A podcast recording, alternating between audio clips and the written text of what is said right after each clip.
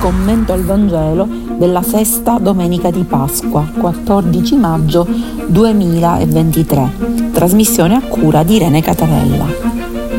Un caro saluto ai nostri radioascoltatori e alle nostre radioascoltatrici. Continua in questa domenica il discorso che Gesù sta facendo nel cenacolo ai suoi discepoli come suo testamento. Saranno parole brevi ma dense di significato che noi cercheremo di analizzare insieme. Siamo quindi nel Vangelo di Giovanni al capitolo 14 dal versetto 15 al versetto 21. In quel tempo Gesù disse ai suoi discepoli, Se mi amate osserverete i miei comandamenti e io pregherò il Padre ed egli vi darà un altro paraclito perché rimanga con voi per sempre. Lo Spirito della verità che il mondo non può ricevere perché non lo vede e non lo conosce. Voi lo conoscete perché egli rimane presso di voi e sarà con voi. Non vi lascerò orfani, verrò da voi. Ancora un poco e il mondo non mi vedrà più voi invece mi vedrete, perché io vivo e voi vivrete. In quel giorno voi saprete che io sono nel Padre mio, e voi in me, e io in voi. Chi accoglie i miei comandamenti e li osserva, questi è colui che mi ama. Chi ama me sarà amato dal Padre mio, e anch'io lo amerò e mi manifesterò a lui. Parola del Signore. Allora, è un momento di distacco, è un momento di eh, crisi per gli apostoli, ma Gesù, come abbiamo sentito, li rassicura. E quindi che cosa fa? È un messaggio che manda ai discepoli, ma un messaggio che manda a tutti noi. E noi dobbiamo farci penetrare da queste parole che sono un balsamo per i nostri cuori, così come la saranno stati per i discepoli che aveva accanto e per tutti i discepoli delle prime comunità. Cosa dice Gesù? Gesù dice se uno appunto mi ama osserverà i miei comandamenti.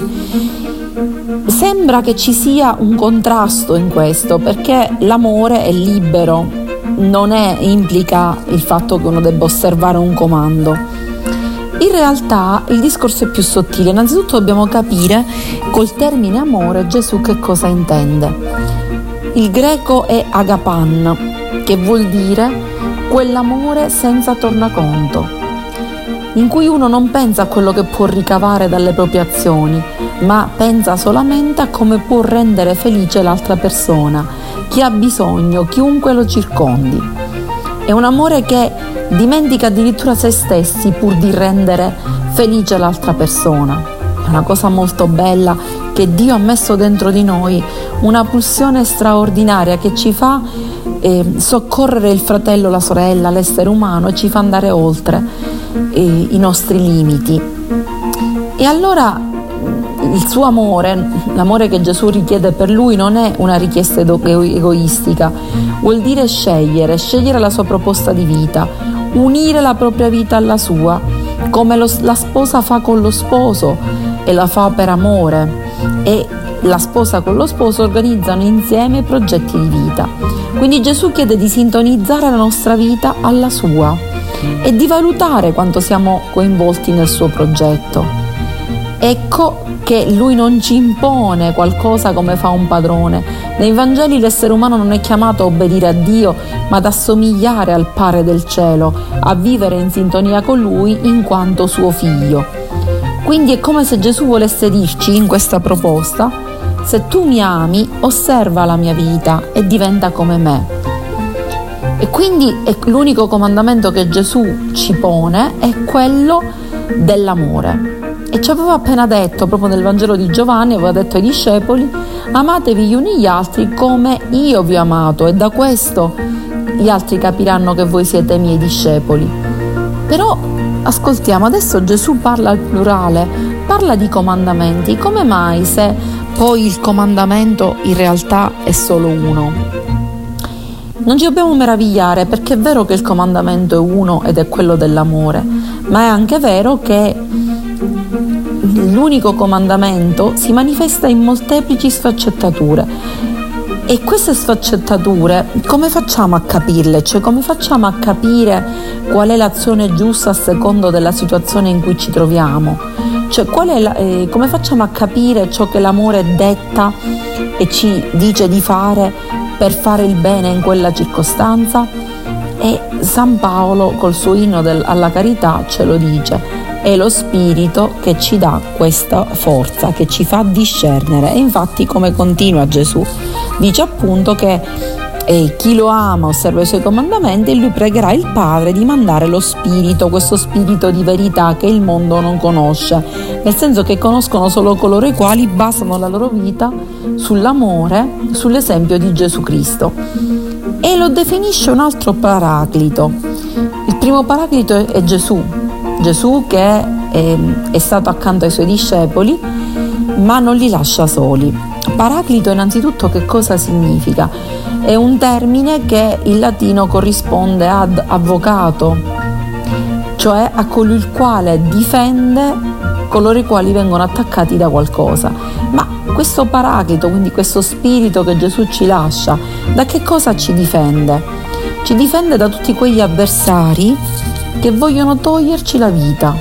Chi non vuole che noi viviamo da esseri umani veri questo nemici è la, il maligno, la mentalità di questo mondo che basa tutto sul disinteressarsi agli altri, sull'indifferenza. E che ci fa anche certe volte sembrare stupidi di fronte a questo mondo, perché se io perdono una persona che mi ha fatto del male posso anche sembrare stupido eh, di fronte agli occhi degli altri, ma nella logica di Dio non è così.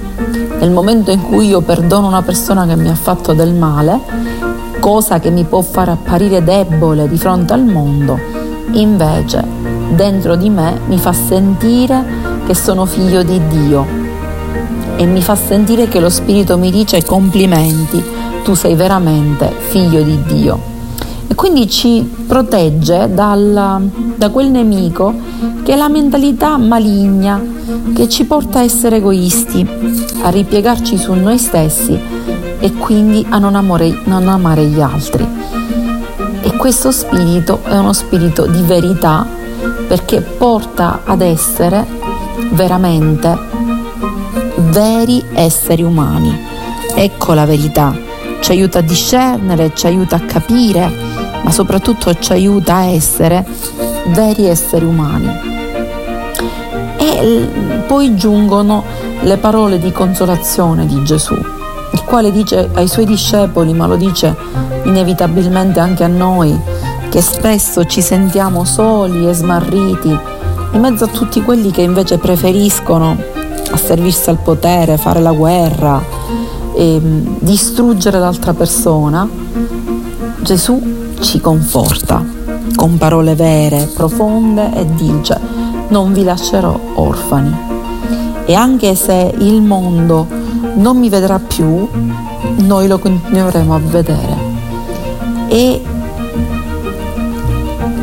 perché? Perché lui è vivo e lui apparentemente morirà nel senso che la morte non vincerà su di lui perché poi lui vivrà e come lui vivrà anche noi vivremo. E mm, dice Gesù, ci accorgeremo appunto che lui vive nel Padre, in questo connubio perfetto col Padre, noi viviamo in lui, in Gesù, e Gesù vive in noi. In questo rapporto di amore reciproco, di questo agapan, di amore disinteressato, in cui ognuno vuole il bene dell'altra persona. E, mm, è vero, nulla andrà perso. Gesù lascerà questo mondo ma non ci lascerà orfani, manderà questo spirito e noi sapremo di non essere soli. E quindi se non riusciamo a seguire questa logica, a capire che Gesù è risorto, che vive in mezzo a noi, che ci ha lasciato questo spirito, a capire che la vera vita è quella dell'amore, se non arriviamo a questo, ricordiamoci che non potremo mai essere e sentirci pienamente esseri umani. Dobbiamo scegliere l'amore, che è praticamente una scelta che fa bene a noi, fa bene all'altra persona, ma fa bene a noi, perché non c'è niente di più bello che aiutare l'altra persona ed è quello che ci rende felici. Infatti Gesù dice che noi dobbiamo essere coinvolti dalla sua stessa vita, questa vita che unisce Gesù al Padre e questa stessa vita che è comunicata a noi con il dono dello Spirito. Per cui quello di cui parla Gesù è un coinvolgimento che non riguarda qualcosa di esterno a noi, ma riguarda la ricerca, l'ottenere, il raggiungere una vita di perfetta e piena comunione con Lui e con il Padre che è nel cielo. E se noi, come è giusto che sia, arriviamo a questo, allora possiamo dire di avere vinto su questa terra, di essere arrivati a capire il motivo vero per cui siamo nati di, e avere realizzato lo scopo per il quale siamo nati e allora nulla ci farà paura e capiremo che nella vita di Dio con Cristo c'è la vita vera. Tutto il resto è menzogna, tutto quello che il mondo ci propone sono falsi idoli che non possono riempire la nostra vita, che possono illuderci sul momento di renderci contenti, ma è una felicità, una gioia provvisoria, effimera, non duratura. Per avere la gioia duratura dobbiamo essere in grado di entrare in questa logica dell'amore che ci unisce a Cristo, ci unisce a Dio e che noi abbiamo come dire, la conseguenza naturale di dover esprimere e di voler portare e condividere con tutti i nostri fratelli, con tutte le nostre sorelle, con tutto con tutti gli esseri umani che ci circondano. Con queste parole, come vi dicevo, dense di significato e molto molto profonde, in cui ogni virgola ha il suo valore, vi auguro una buona sesta domenica di Pasqua. Arrivederci alla prossima trasmissione. Dalla vostra